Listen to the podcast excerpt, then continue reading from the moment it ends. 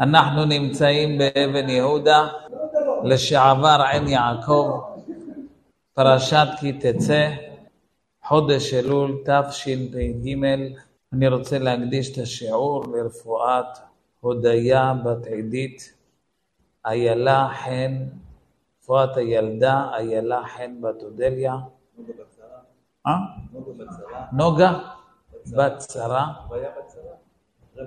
ורוויה בת שרה. ומיטל בת שרה. ומאיה בת שמעון. לרפואה. לרפואת אהרון בן יחיא. אה? לרפואת אמיר בן משה. זכור, סוף הפרשה, זכור את אשר עשה לך עמלק בדרך בצאתכם ממצרים. אשר קרך בדרך, ויזנב בך כל הנחשלים אחריך, ואתה עייף ויגע, ולא ירא אלוקים. יש כאן הדגשה פעמיים. פעמיים מוזכרת המילה בדרך. זכור את אשר עשה לך עמלק בדרך, בצאתכם ממצרים, אשר קרך בדרך. פעמיים מוזכר כאן המילה, מוזכרת המילה בדרך. מה ההדגשה כאן? זאת אומרת, למה חשוב לתורה להזכיר לנו מתי עמלק הגיע? למה צריך בכלל להזכיר את זה? זכור את אשר עשה לך עמלק, אשר קרך בדרך, ויזנב בך, כן, בדרך, בצאתכם ממצרים, אשר קרך בדרך, כל הזמן הדגשה, איפה זה היה, מתי זה היה, למה? למה התורה צריכה להזכר שזה היה בדרך בצאתכם ממצרים? אשר קרחה בדרך, קרחה. מה זה, מה פירוש המילה קרחה בדרך? אומר רש"י, פירוש ראשון, לשון מקרה. הוא במקרה הגיע, ככה זה הפשט, כן? זה הפשט. דבר אחר, לשון קרי וטומאה. דבר אחר, לשון קור וחום. ציננך והפשירך מרתיחתך. שהיו האומות יראים להילחם בכם, ובא זה והתחיל והראה מקום לאחרים. צינן את האמבטיה. קרר, כולם פחדו מכם, שמעו עמים ירגזון, ובגלל עמלק כבר נהיה לאומות אומץ להתחיל איתנו. אז קרחה אומר רש"י, פירוש ראשון לשון מקרה, פירוש שני לשון טומאה, פירוש שלישי לשון קרור, קרר אותך. אז אני לא הבנתי את הפירוש הראשון, מה זה לשון מקרה? הוא הגיע במקרה? שמה צריך לכתוב את זה? שעמלק הגיע במקרה. וככה כותב האור החיים הקדוש, שבמקרה נודע לו מקום ישראל במדבר. לא כל כך הבנתי של מה התורה צריכה לציין את זה. במקרה הוא, הוא, הוא תפס אתכם, זה היה באמת במקרה. ויזנב בך כל הנחשלים אחריך. מה זה ויזנב בך? אומר התרגום, וקטל בך, הרג בך. ויזנב זה הרג בך את אלה שהיו בקצוות, בזנבות. כל הנחשלים אחריך נחשלים, אומר האבן עזרא, נחלשים, היפוך אותיות, נחשלים, נחלשים, חלשים. ואתה עייף ויגע, גם פה התורה מציינת שאנחנו היינו עייפים ויגעים. למה התורה צריכה לציין שאנחנו היינו עייפים? אתם הייתם עייפים אז. וואו, מרגש, ממש מרגש. עמלק התנפל עליכם, אתם הייתם בדרך כשיצאתם ממצרים, הוא הגיע במקרה, הוא הרג בכם, והתורה קוראת להריגה הזאת, ויזנב בך, אתם הייתם, אה, הוא הרג את החלשים, והייתם עייפים, הייתם סחוטים. וואו. ואתה עייף ויגע ולא ירא אלוקים. מי זה לא ירא אלוקים?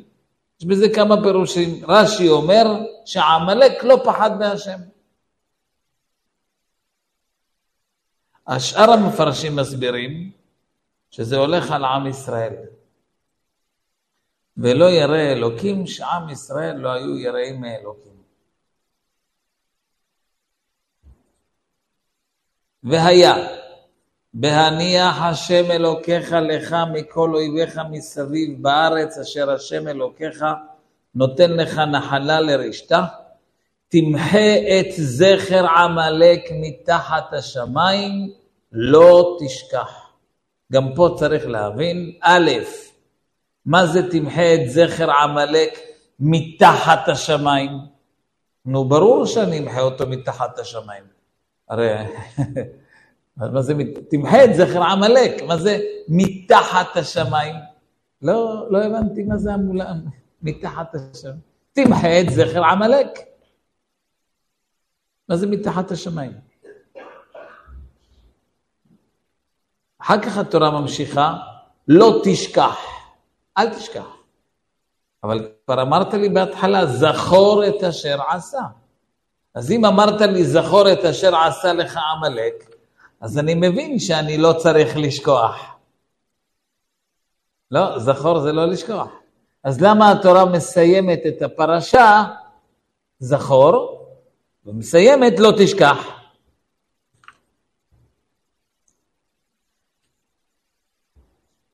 יופי, זה השאלות. אני רוצה ברשותכם קצת לנסות להסביר את הסיפור של עמלק, איך זה נוגע אלינו, מה זה בא ללמד אותנו בעניינים שלנו.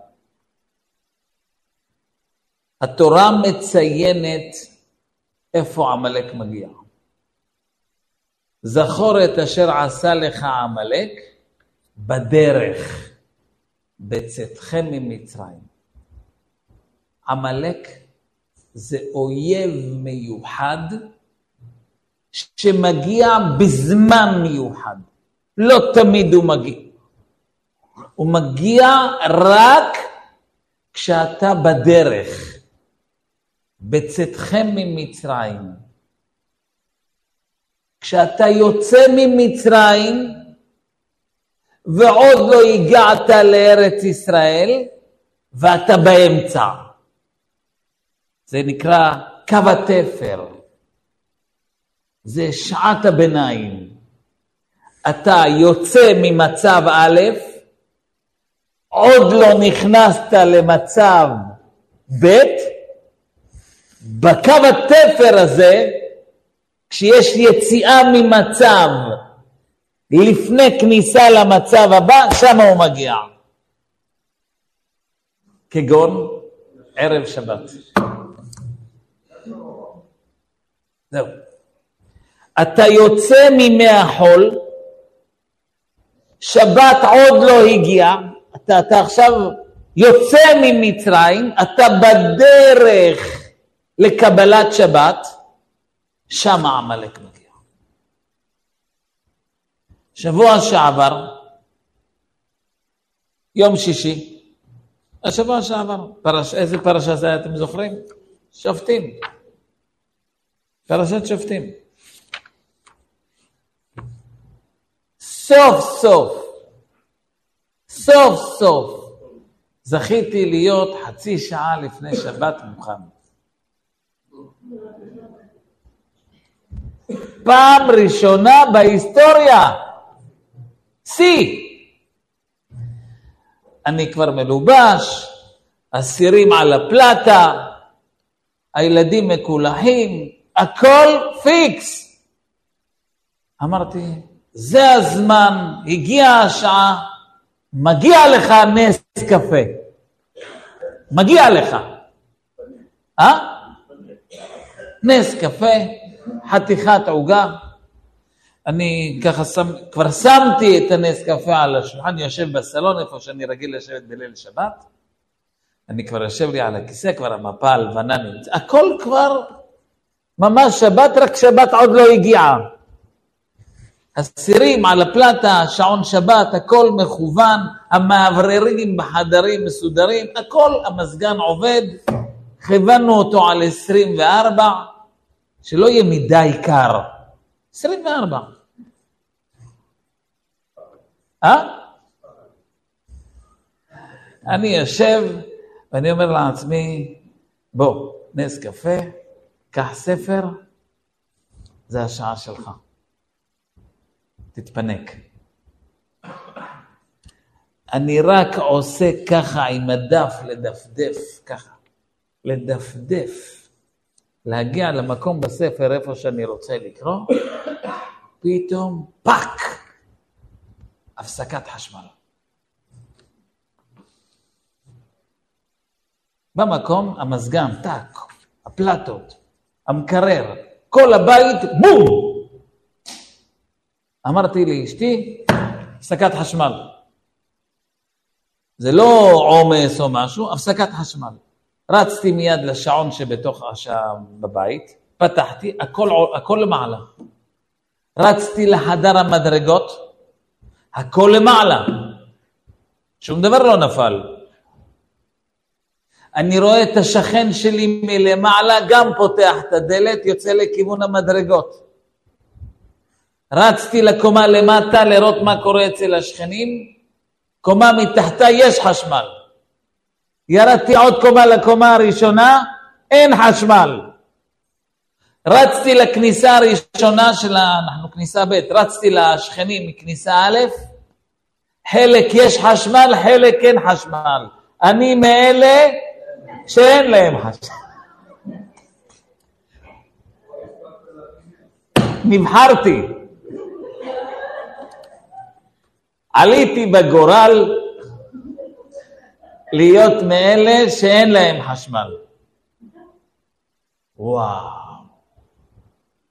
עכשיו יש לך מקפיא, מקררים, אה, מים חמים לשבת, פלטות, יואו.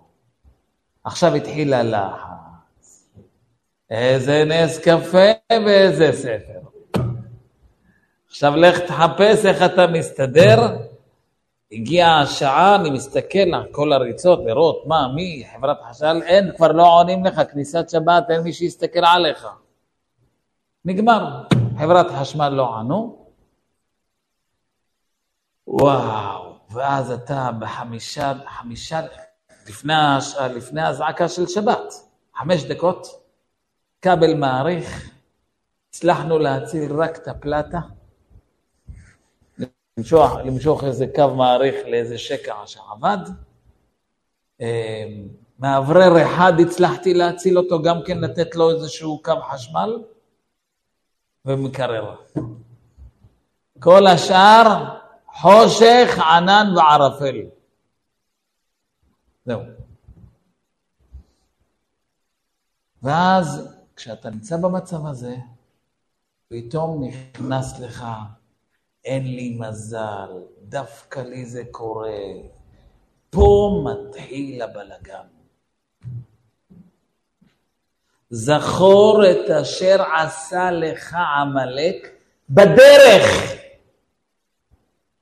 בצאתכם ממצרים, אבל עוד לא נכנסתם לארץ ישראל. הוא תופס אותך במצבים שאתה יוצא ממצב מסוים, כמו יום שישי אתה יוצא מימות החול, אתה רוצה להיכנס לשבת שזה מצב חדש, והוא תופס אותך בדרך, באמצע, בדרך מיום שישי ליום שבת. שם הוא תופס, שם הוא נכנס, תכף תראו מה הוא עושה.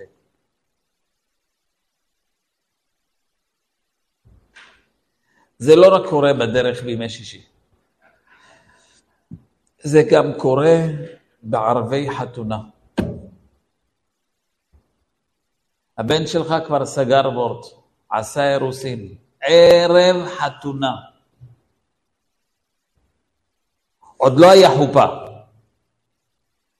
יוצאים מהרווקות, ואנחנו בדרך לקראת החתונה להיכנס ל... ליום הנישואים, בערבי חתונה. אין כתובה בלי תגרה. חז"ל מגלים, חייב להיות איזשהו טבזה, איזשהו עקיצה מהבית עד החתונה. חייב להיות משהו, חייב להיות בלגן, חייב להיות.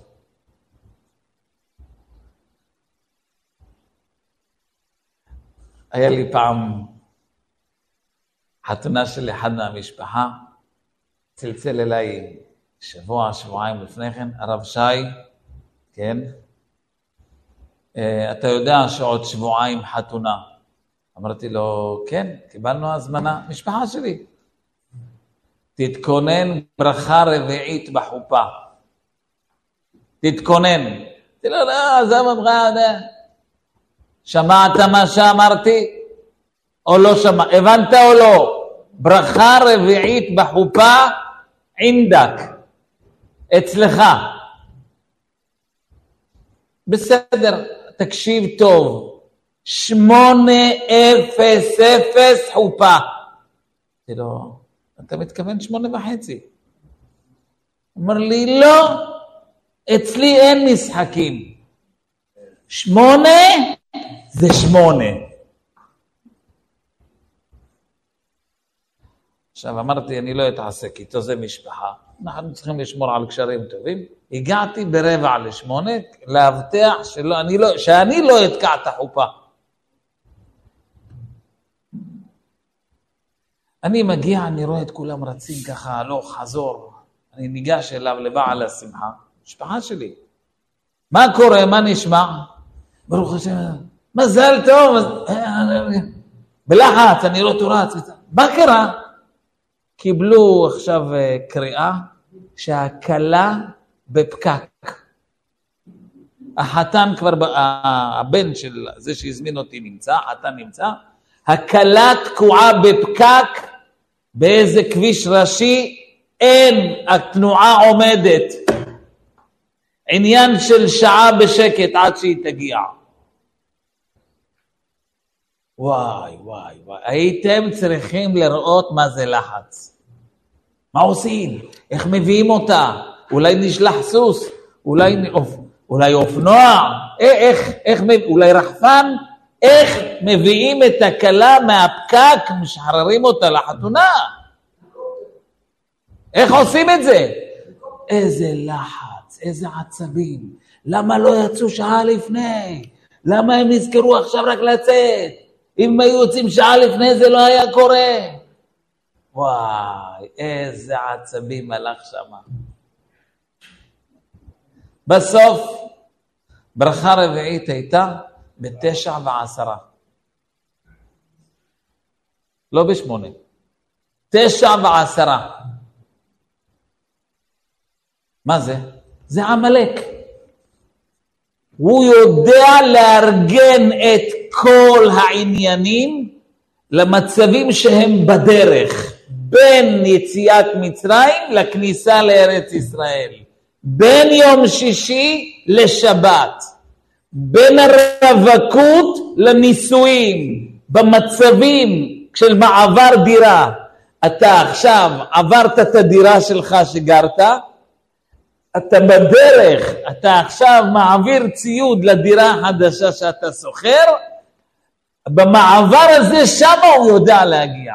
זה הזמנים, במעברים. מכירים את המצבים האלה או לא? שמה, כשעוברים דירה. וואי וואי, איזה בלגן, איזה לחץ הוא עושה לך שם. לא יאומן. אה? בחופשים, בין הלימודים של השנה הזאת ללימודים של שנה הבאה. זה נקרא, זה הזמנים שלו.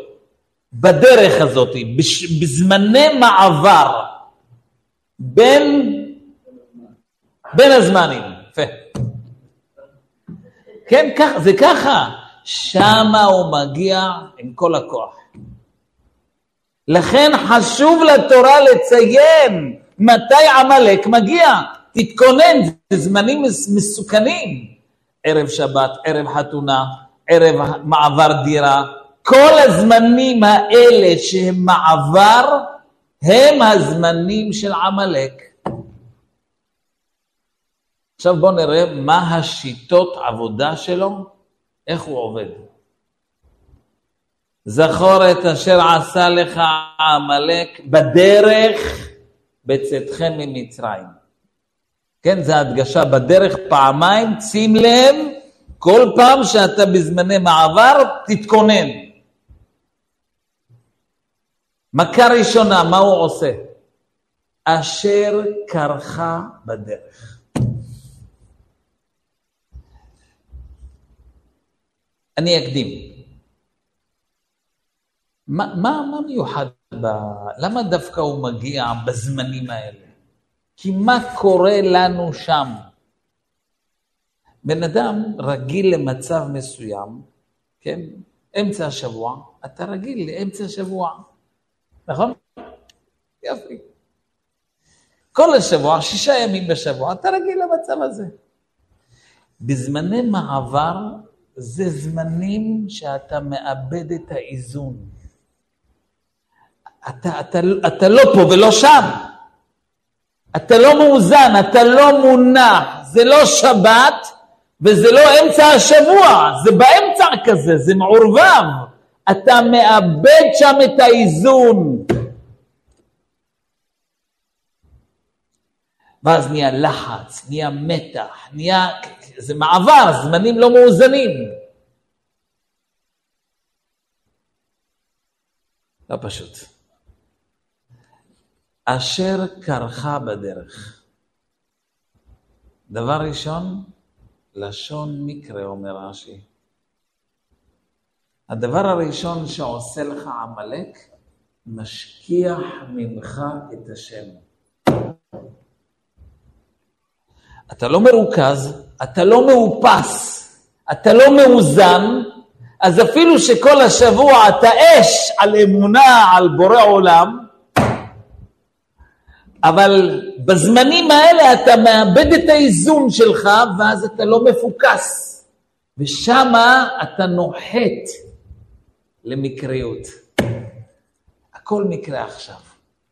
ואז אחד הילדים נכנס למקלחת ביום שישי, שוכח לצאת. ויש עוד חמישה, שישה שצריכים להיכנס. עכשיו, זה, אתה בדרך, כן? אתה בקו התפר, ואתה שוכח את המושג אמונה שזה מאת השם, ואז מתחיל הבלאגן. אתם יודעים גם מתי זה קורה לי? לא רק ביום שישי, גם במוצאי שבת. אותו סיפור. זה זמן של מעבר משבת ליום חול. אני כל השבוע שמח. שמח לעזור לעשות כלים, לעזור. מוצאי שבת, יואו, זה זמן מעצבן, זה זמן שאתה נופל שם לעצבים, לחוסר מצב. משהו שם לא מאוזן לך, כי אתה יוצא משבת ועוד השבוע לא התחיל. ואתה מבולבל, ואז כל תקלה קטנה שקורית שמה, אתה נופל. איך אתה נופל? אשר קרחה בדרך. הוא מכניס אותך בגלל שאתה לא- עדיין לא תפסת את עצמך, עדיין לא מאוזן למקריות.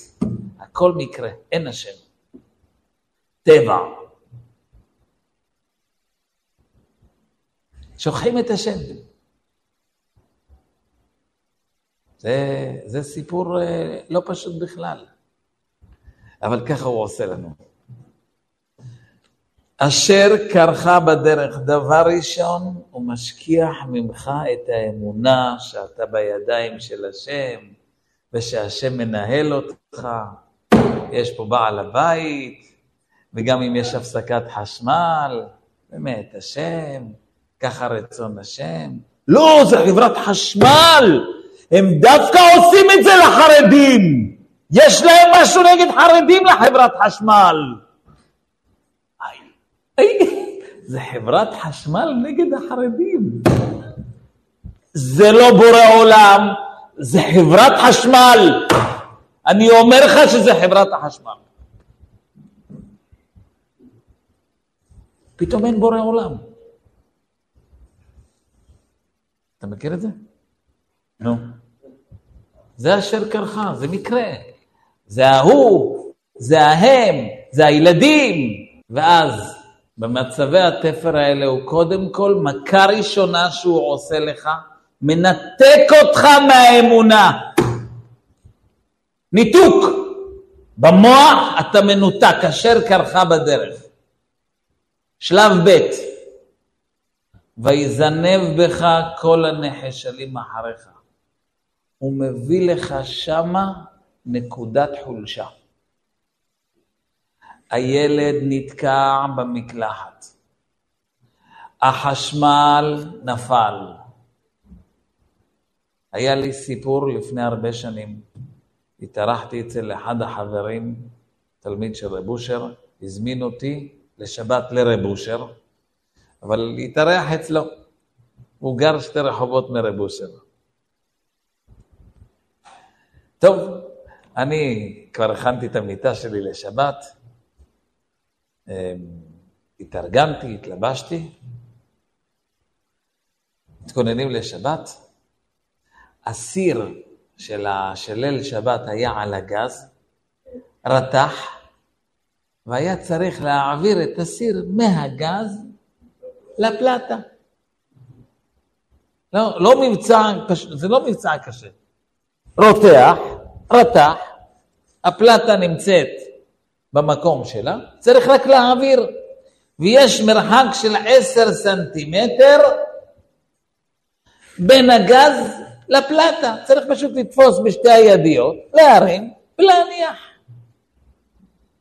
מה שקרה, שהגברת הנחמדה שלו, אישה טובה, נחמדה, הכל טוב, לא יודע מה, איפה הראש היה, איפה הריכוז היה, הרימה את הסיר מהגז, והוא נפל לה במעבר מהגז, ואנחנו נמצאים עשר דקות לפני שבת.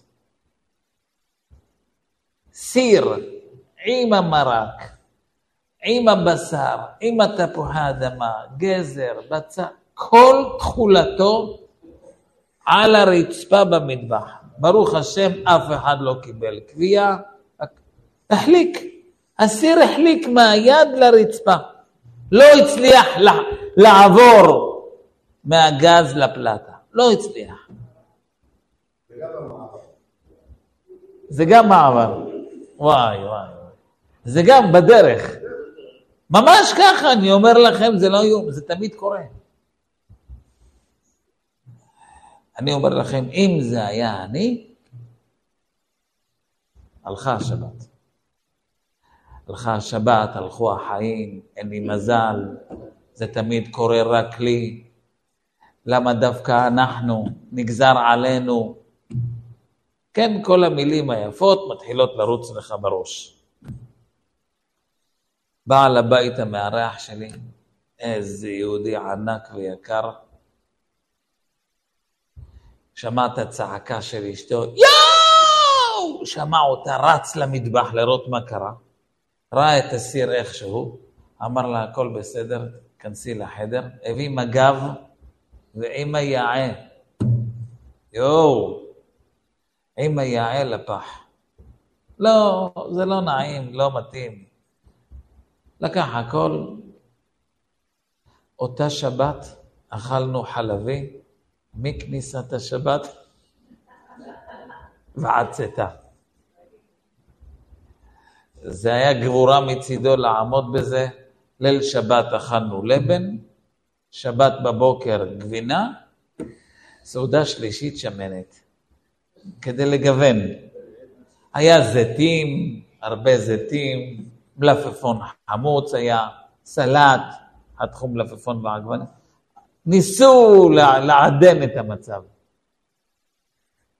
אבל זו הייתה שבת לא קלה בכלל, והוא צלח אותה, עבר אותה בהצלחה. אם זה היה אני, אין שבת, אין, תשעה באב, מתחילתה ועד סופה. לא עומד בכזה ניסיון. אין, לא מצליח. אוכל אצלי זה, זה, זה, זה, זה, זה, זה אחד הדברים החשובים ביותר. ואם אתה לוקח את הדבר הזה, אז מה זה השבת? קיצור, הוא יודע לתת לך את המכה בשעות המדויקות, הוא מביא לך פתאום כזה מצב שהסיר נופל, וזהו, זה נקרא, הוא תופס לך מצב של חולשה, נחשלים אחריך, ושם, אחרי שהוא מביא לך את הסיטואציה הזאת, ויזנב בך. מה זה ויזנב בך? זנב זה השפלה. הוא מתחיל לתת לך בראש קלטות בלי סוף, דיסקים, קלטות, דיסקונקי, כל מיני מסרים למיניהם. תמיד היית דפוק, שום דבר לא הולך לי, אין סיכוי שאני אצליח, אין לי מזל בחיים האלה, למה רק לי זה קורה? את כל המילים, ויזנב בך, הוא מכניס בך שאתה זנב. גומר עליך. הוא מביא לך את המצב של הנחשלים, ושם הוא דוחף לך דרך המצב הזה כשאתה בדרך. כן, אתם שמים לב כמה, כמה נקודות יש כאן? זמן ביניים, מצב חולשה, ניתוק מאמונה זה אשר קרחה, הוא מנתק אותך מהשם ומתחיל לנאום לך את נאום הזנב. זהו. זה סיפורים שקורים לנו תמיד במצבים האלה, ואתה יוצא משם גמור נפשית. מפה הדרך מאוד קצרה להרוס בית, להרוס את הילדים, לשבור לכולם את המורל, את המצב רוח. זה עמלק. חז"ל אומרים שעמלק נמשל לזבוב, כן? זבוב. זיכרון בספר ושים באוזני יהושע, ראשי תיבות זבוב. זבוב. למה? לפי שמצץ דמם של ישראל כזבוב. הזבוב אוהב להיות איפה שיש פצע פתוח, דם, למצוץ אותו. איפה עמלק מוצץ לנו את הדם? אה? הנה, שמה, במצבים האלה הוא פשוט גומר עליך, מוצץ את הדם. מה שבאתי להראות בעצם, זה שהסיפור הזה של עמלק זה לא סיפור מלפני אלפי שנים, זה משהו שאנחנו חווים אותו ביום-יום, זה קורה לנו המון פעמים, הסיפור של עמלק. על זה התורה אומרת, תדע לך, תכין את עצמך מראש, שהוא מחכה לך בזמנים האלה. תזכור, הזמני מעבר זה הזמנים שעמלק מגיע. תזכור את זה, ת, תניח לך את זה, זכור, תזכור, תהיה מוכן מראש.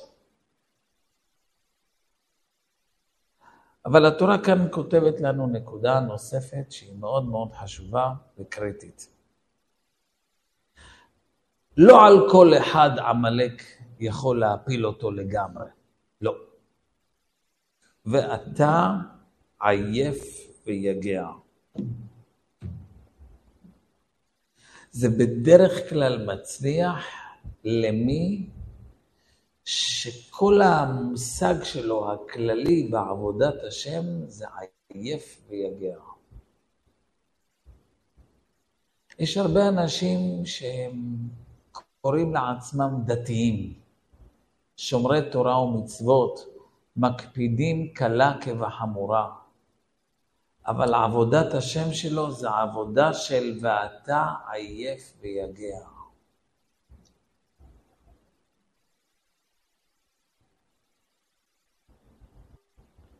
קיבלתי טלפון השבוע לאיזה בית. מה אומר ומה אדבר הגברת בוכה שם דמעות, בעלה השתגע עליה ועל הילדים. אז הוא שמע אותי, הוא שמע שאני מדבר עם הגברת, היא בוכה לי. אה, תביא, תביא לי את הרב, תביא לי את הרב. הרב, תקשיב, תקשיב. זה לא קרה לי סתם. אני קמתי לסליחות במסירות נפש. קמתי מוקדם לסליחות, ישנתי אתמול מאוחר בלילה כי הלכתי לשיעור תורה במסירות נפש. אז ישנתי מאוחר וקמתי מוקדם, אני עובד כל כך קשה, אחר כך רצתי למנחה וערבית, עוד לא הספקתי לאכול במסירות נפש. ובאתי הביתה, אז בגלל שהייתי כל כך עייף מהסליחות ומהשיעור תורה של אתמול וממנחה וערבית, אז זה גרם לי קצת אה, להשתגע בבית. זאת אומרת, אנשים לוקחים את הסליחות ואת התפילות ואת השיעורי תורה, אבל במקום שזה ימלא אותם, זה מרוקן אותם. הוא מרגיש שהוא מסר את הנפש, הוא מרגיש שהוא נתן את הנשמה, אז הוא כבר הגיע גמור הביתה. למה הגעת גמור? כי קמתי לסליחות, ואתמול הייתי בשיעור תורה, ובאתי ממנחה מערבית, באתי הביתה גמור, אז השתגעתי על אשתי ועל הילדים. זה סגנון של אתה עייף ויגע. יהודי לא אמור לצאת משיעור תורה, לחזור הביתה בתשע עשר בערב ולהגיד לאשתו, וואו, אני גמור. מה קרה? עד עכשיו הייתי בשיעור תורה. לא, זה לא נכון ככה. אם אתה ככה הולך לשיעור תורה, אל תלך. אם סליחות גומרות עליך, אל תלך לסליחות. זה אמור למלות אותך התורה. התורה אמורה לתת לך תוספת מרץ וכוחות. אתה אמור לבוא הביתה עם חיוך מקיר לקיר. מה נשמע? מה שלומך? אה, איזה שיעור היה היום. איזה סליחות, וואו, תקשיבי, היה שווה לקום בשתיים וחצי בלילה, לנסוע עד חדרה לסליחות, לשמוע את אודי עטרי, וואו, איזה סליחות, הרים לי את הנשמה. או, ככה אומרים סליחות. אבל אם הסליחות גורמות לך, סליחות, לימוד תורה, תפילה, בן אדם חוזר מהכולל, מהבוקר עד הצהר, בערב הוא בכולל, בא הביתה, נו, נו, יש מה לאכול? וואי, וואי, לא אכלתי כל היום, אני מה זה, אני מת מרעב, אה, אה, אה, יש מה לאכול? זה מה שיש לך להגיד כשאתה חוזר מהכולל? שאתה גמור? שאתה מת מרעב? אומר, אומרת התורה, אתה יודע מתי עמלק מצליח להפיל אותך במצבים האלה של הדרך ולנתק אותך מאמונה ולמצוא לך זמנים של חולשה ולעשות אותך זנב? רק עם סגנון עבודת השם שלך הכללי הוא ואתה עייף ויגע.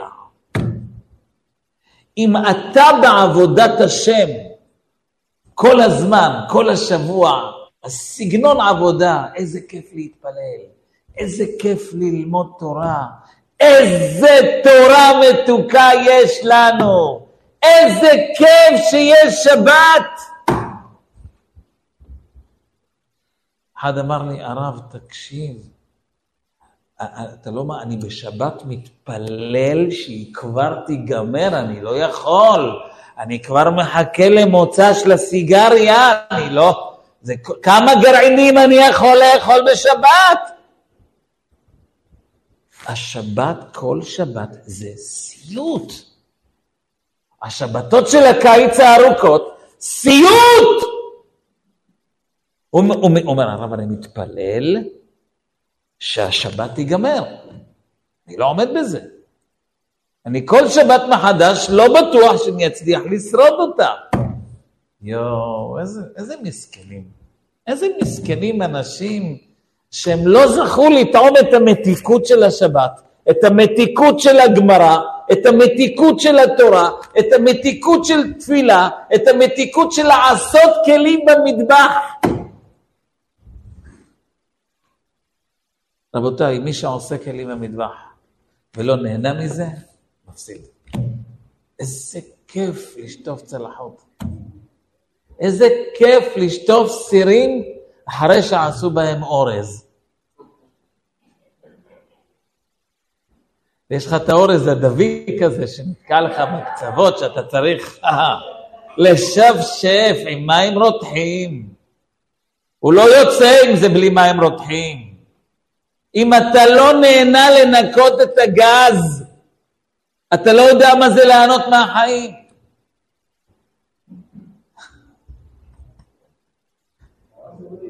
איך? לשטוף את הבית, לתלות כביסה. רבותיי, זה כיף. מי שלא טעם את הטעם, איזה מתוק זה, לא זכה. לא יודע מה זה ליהנות מתליית כביסה. זה לא העיקר לעשות כלים עם פרצוף תשעה באב. זה לא ככה. תתענג, תהנה מעבודת השם. זה, זה, זה השם רוצה מאיתנו. אבל עמלק מגיע, אתה יודע לאיזה מצב, ואתה עייף ויגע. מה פירוש ואתה? אתה הכללי שלך, הסגנון התנהלות היומיומית שלך, בעבודת השם אתה דתי, אבל דתי עייף ויגע. כל הדת הזאת מעייפת אותך. אחד כזה עמלק תופס אותו יופי יופי. גם ככה הוא מאוכזב, גם ככה הוא לא מחובר. אז זה, אה? קל להפיל אותו. זה, זה טרף קל. אתם ראיתם פעם, גם ב, ביערות, בג'ונגלים, כשהאריות מחפשים טרף, ויש לך שם מאות אלפים של שברים. הם ממתינים, מחפשים את אותו אחד שור צולע, את אותו עגל שנולד רק לפני יום-יומיים, והוא עוד לא הכי הולך מהר. יש פה טרף קל, הם לא מחפשים את הרציניים, את המזדנבים. את אלה שהם, ואתה עייף ויגע. עמלק מצליח לתפוס בעיקר כשההתנהלות שלי היא התנהלות כללית כבדה בעבודת השם. אני רוצה פה לומר משפט, מאמר המוסגר. יש כאלה שהם לא שמים לב, אבל הם עושים את זה בכוח לילדים שלהם. יש לו ילד בן חמש. אתה בא עם אבא לבית כנסת. קדימה, תתארגן, עוד חמש דקות יוצאים. אתה בא איתי לשיר השירים, קדימה. לא, אתה בא... האמא אומרת, עזוב אותו, עוד ילד קטן בן חמש. לא, אין כזה דבר, הוא צריך להתרגל. מהיום, גרסא דיאנקותא. ילד בן חמש, אבא שלו לוקח אותו מתחילת שיר השירים, לא לזוז, יד בסידור, העין בתוך הסידור, או שאני אוציא לך את העין, או שהיא תהיה בתוך הסידור, תחליט. הבחירה בידך. הילד מגיל קטן מפתח שנאה ליהדות. גם אם הוא באיזשהו שלב יגיע לזה, וישאר, גם אם נגיד שהוא יישאר שם, אבל הוא יודע ששיר השירים זה דיכאון. ללכת להתפלל בבית כנסת, הוא זוכר, זה מה שיש לו בראש, זה דיכאון. שולחן שבת, דיכאון. למה? שולחן שבת, תביא דף קשר. כן. מה למדתם השבוע? משניות, ברכות. איזה פרק? איזה פרק למדתם? נא לבחון את הילדים, פרק א'-ב', מסכת ברכות. אז זה היה בעת שולחן שבת. ככה כתוב בדף קשר. שולחן שבת נהפך להיות מבחן על מסכת ברכות. נו, באמת, יש פה עוד ילדים, עכשיו כל הילדים צריכים לשמוע שהוא נבחן על מה, מה למדת השבוע. מסכן, עזוב אותו, זה שולחן שבת, תן לענות. תן לאכול בשקט, תן לשתות בשקט. לא, הורסים את שולחן שבת עם הדפי קשר האלה. תופסים ילדים, מתחילים לתת להם מבחנים לפי הדף קשר, מה למדת, מה עשית, מה אמרו עליך, לפני, עוד לפני כל המשפחה. עזוב אותך.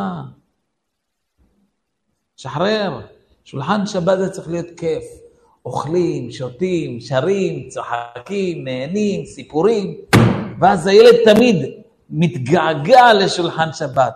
גם אוכל טעים, גם אווירה של כיף, גם נהנים. אנחנו עושים את זה לעצמנו בלי לשים לב. בלי לשים לב. כן, ממש ככה. ואתה עייף ויגע. יש כאלה הורים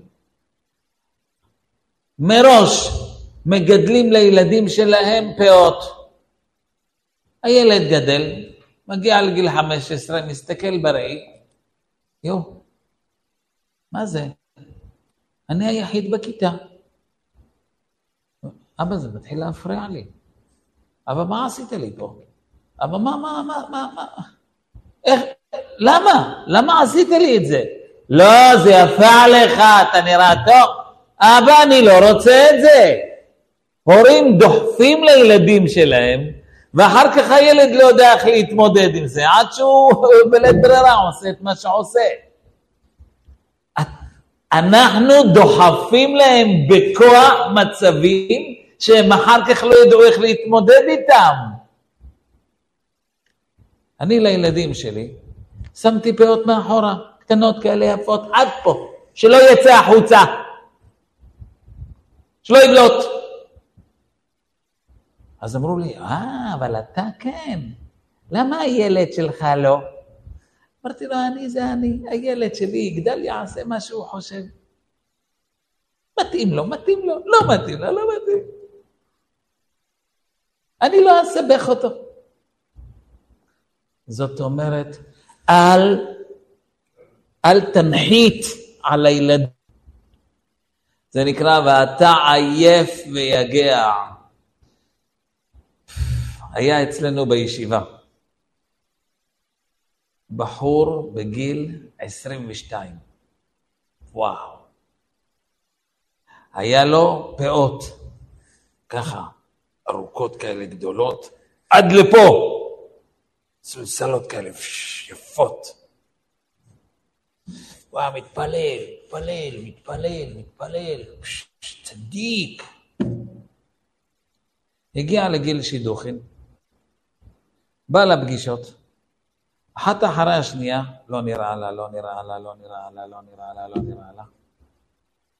הוא החליט, לא יודע, כנראה עשה לו לא טוב שמורידים אותו, שזה בגלל הפאות, הוא החליט ככה. עכשיו, מה עושים? ביום בהיר אחד, בגיל 22, הבחורצ'יק הוריד אותם. בא לבית מדרש, בלי כלום. כאלה יפות, ארוכות, אין. ואז התחילו, אה, איפה זה? אה, איפה זה? איפה זה? אז הוא התחיל להסביר, לא, זה בגלל זה אני לא הולך לי בשידוכים, כן הולך לי בשידוכים, לא הולך לי בשידוכים. ואז הוא כבר אמר לעצמו, גם ככה הורדתי את הפאות. הוריד את הכיפה, עזב את הישיבה. בחור שהיה מקורב לראש הישיבה, מקורב, אוכל איתו בבית בלילות שבת, הוא היה מוזמן אליו, הוא היה חמוד כזה. אבל נכנס לו הג'וק שבגלל זה הוא לא מתחתן, הוריד אותם, אחר כך הוא אומר, אם כבר הורדתי אותם, אז יאללה. בוא נוריד את הכל. למה? למה ככה?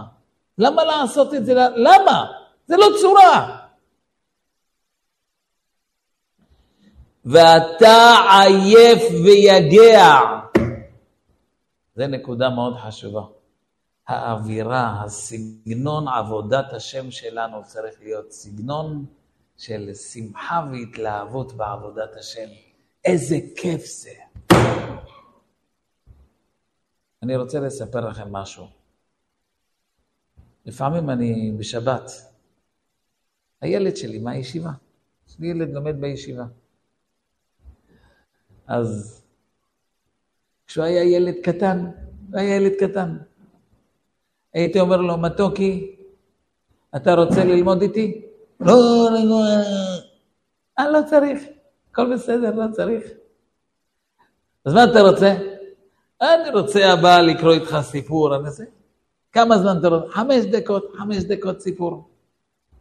ותמיד אומרים לי, תראה את ההוא לומד עם הבן שלו שעתיים כל שבת, ההוא לומד עם הבן שלו שלוש שעות, כמה אתה לומד עם הבן שלך? חמש דקות אולי. שבת שעברה, אתם זוכרים שסיפרתי לכם שהיה הפסקת חשמל? הבן שלי לבד בא אליי, אבא, מחר בבוקר אני רוצה ללמוד איתך חברותא מסכת שבת. שעד פסח אנחנו גומרים אותה. מה? מה? כשאתה לא לוחץ ואתה נותן את הכל, רק מה, מה טוב לך בכיף שלך? הוא לאט לאט יגיע לו השכל, הוא לבד יבוא אליך שהוא רוצה ללמוד איתך. כי אתה אף פעם לא נתת לו את ההרגשה שזה בכפייה, בכיף, בוא תענה. ככה, ככה צריך להיות הכיוון. ולא ירא אלוקים. גם פה התורה מלמדת אותנו שהיה אפשר לתקן את כל המצב הזה, היה אפשר לתקן אותו. את האשר קרחה, ואת ויזנב בך, ואת הנחש אלים, ואת ואתה עייף ויגע, היה אפשר לתקן את זה. איך? עם דרך הבעל שם טוב. אבא, תזכה אותי ללמוד מכל מה שעברתי עכשיו, שזה אני בלעדיך. וכל מה שכן יש לי בעבודת השם זה הרחמים שלך, אבל, ולא ירא אלוקים. לא לקחת את זה להתחבר לבורא עולם ולהבין שאתה חסר אונים בלעדיו. אומרת התורה, והיה בהניח השם אלוקיך לך מכל אויביך מסביב. תמחה את זכר עמלק מתחת השמיים. עמלק, עיקר הנקודה שלו זה להשאיר אותך מתחת השמיים. זאת אומרת, בטבע. ואת זה אל תיתן לו. אל תיתן לו להשאיר אותך מתחת השמיים. המלחמה שלך זה להיות מעל השמיים, זאת אומרת מעל הטבע. להיות מחובר אל השם. עמלק רוצה שאתה תחיה את הטבע, תחיה את המתחת השמיים. אבל התפקיד שלך זה למחות אותו מתחת השמיים ולהיות מעל השמיים. מעל השמיים זה האמונה. כשאתה הולך עם השם, אתה זוכה לישועות מעל השמיים. מעל. לא יאומן כי יסופר. איך אדם שהולך עם הבורא עולם, לאט לאט לאט הקדוש ברוך הוא מראה לו איך כל הדברים שהוא היה בטוח שהם לרעתו, הם לטובתו. כשאני רציתי להתקבל לישיבה גדולה, אף ישיבה לא קיבלה אותי. לא יאומן. הייתי בהלם. הלכתי להתקבל בישיבה בפתח תקווה. אור ישראל, לא קיבלה אותי. הלכתי להתקבל לישיבת כל יעקב בירושלים, לא קיבלו אותי.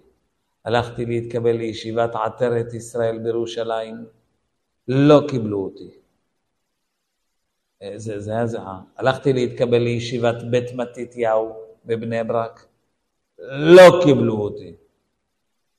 והייתי בחור מתמיד, אחד הטובים ביותר בישיבה. אף ישיבה לא קיבלה אותי.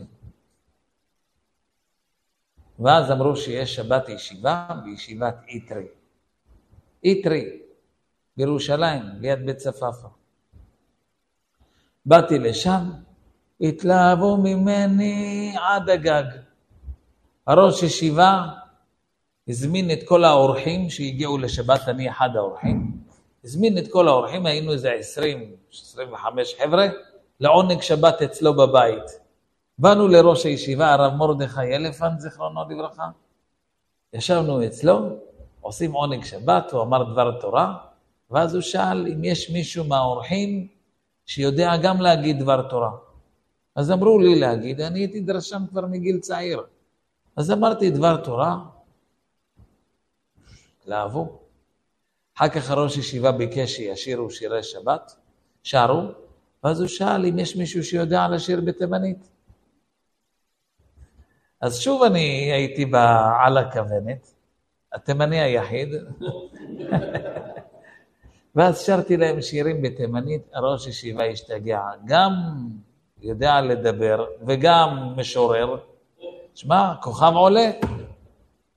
ניגש אליי זה שמארגן את האורחים, שמע, אתה לא יודע מה עשית לראש הישיבה, הוא יתלהב ממך, אנחנו מאוד נרצה שאתה תמשיך אצלנו, שתהיה איתנו, תבוא לישיבה שלנו, ואני אמרתי, כל הישיבות רק לא יתרי.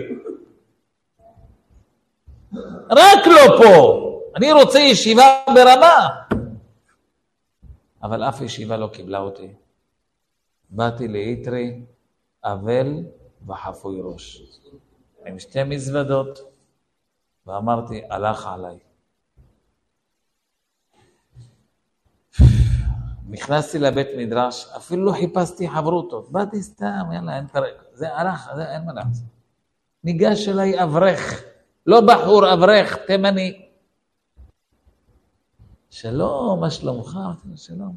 יש לך חברותה לסדר ב'? אמרתי לו, אין לי חברותה בכלל. אז אתה מוכן ללמוד איתי סדר ב'? אמרתי לו, כן. ארבע שנים היינו חברותה. בישיבת טיטרי יש קרוונים לישיבה, יש להם שטח ענק. לאברכים מצטיינים מביאים אחרי החתונה קרוון, רק תגור ליד הישיבה, תמשיך. קיבלתי, אחרי שהתחתנתי מהישיבה, קרוון, שלוש שנים מגורים חינם על חשבון הישיבה.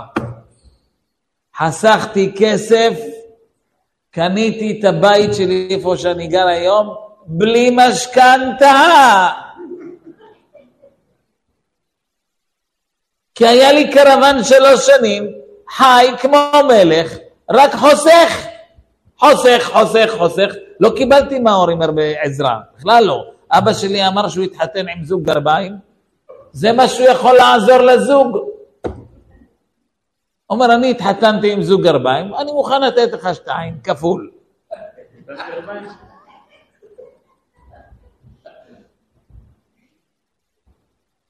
אבל בזכות הקרוון שהיה בישיבה, מי היה המזכיר של ישיבת איתרי? התלמיד של רב אושר. אז אחרי החתונה, אני לא הכרתי את המזכיר הזה, לא היינו. שלוש שנים אחרי החתונה, נכנסתי למשרד כדי לסדר ניירת. אה, שלום, שלום, שלום, מי אתה, מה אתה? התחלנו לדבר, אומר לי רב אושר. אז בזכות ישיבת איתרי, קיבלתי חברות האברך ארבע שנים, קרוון שליווה אותי אחרי החתונה שלוש שנים והצלחנו לחסוך כסף לדירה, ואחרון אחרון חביב, קיבלתי את רב אושר, דרך הבעל שם טוב. אמרתי, יואו, בורא עולם, בורא עולם, אם הייתי מתקבל לישיבת אור ישראל בפתח תקווה, אין שם קרוונים. אם הייתי מתקבל לישיבת בית מתתיהו בבני ברק, אין שם רב אושר. כל ישיבה, מי מקבל היום אברך צמוד ארבע שנים? בורא עולם, ואתה סגרת עליי את כל הישיבות. ופתחת, ופתחת לי ישיבה אחת, ואני חושב שזה לרעתי. ואתה אומר, חכה, אתה לא יודע כמה הפתעות אני מכין לך שם, יש לך שם חברותה, דירה ורב. נו, תראו מה זה בן אדם. תמחה את זכר עמלק מתחת לשמיים. תפסיק לחיות מתחת לשמיים. תחיה מעל, תכיר את הבורא עולם, הוא איתך, תפתח, תראה, תראה את הליווי שלו. אתה חושב שרוצים את רעתך, אבל אם יהיה לך קצת סבלנות, יפתחו לך העיניים ואתה תראה איך כל המהלכים היו לטובתך. לא תשכח. אבל אמרת לי זכור, מה זה לא תשכח? לא תשכח. אתה יכול לזכור את זה רגע אחד, ברגע הבא אתה שוב שוכח. עמלק זה לא מלחמה חד פעמית. אה, זכרתי, נלחמתי, לא! אחרי זה הוא בא אליך שוב, והוא בא אליך שוב, והוא בא אליך שוב. כל הזמן הסיפור הזה חוזר. אז לא תשכח. זה כל רגע מלחמה חדשה בעמלק הזה, שמכניס אותך לטבע, למתחת השמיים, למקריות, מנתק אותך מהאמונה. שמה, שמה עיקר המאבק. יהי רצון קודם כל, יישר כוח על ההקשבה, על הסבלנות, שאתם נשארים במקומות חרף הצעקות. היה אצלי היום איזה יהודי אחד, בן 65, הביאו אותו אליי. אז אני אומר לו, שלום, איך הגעת אליי? הוא אומר לי, מה זאת אומרת, אני מכיר אותך, אתה הרב הצועק. הרב הצועק! וואי, תודה רבה על המחמאה, תבורך. אז יישר כוח על הסבלנות, תבורכו, תודה על ההקשבה, שהשם ימלא את כל משאלות לבכם לטובה, נחת מכל יוצא חלציכם, אמן כן יהיה רצון.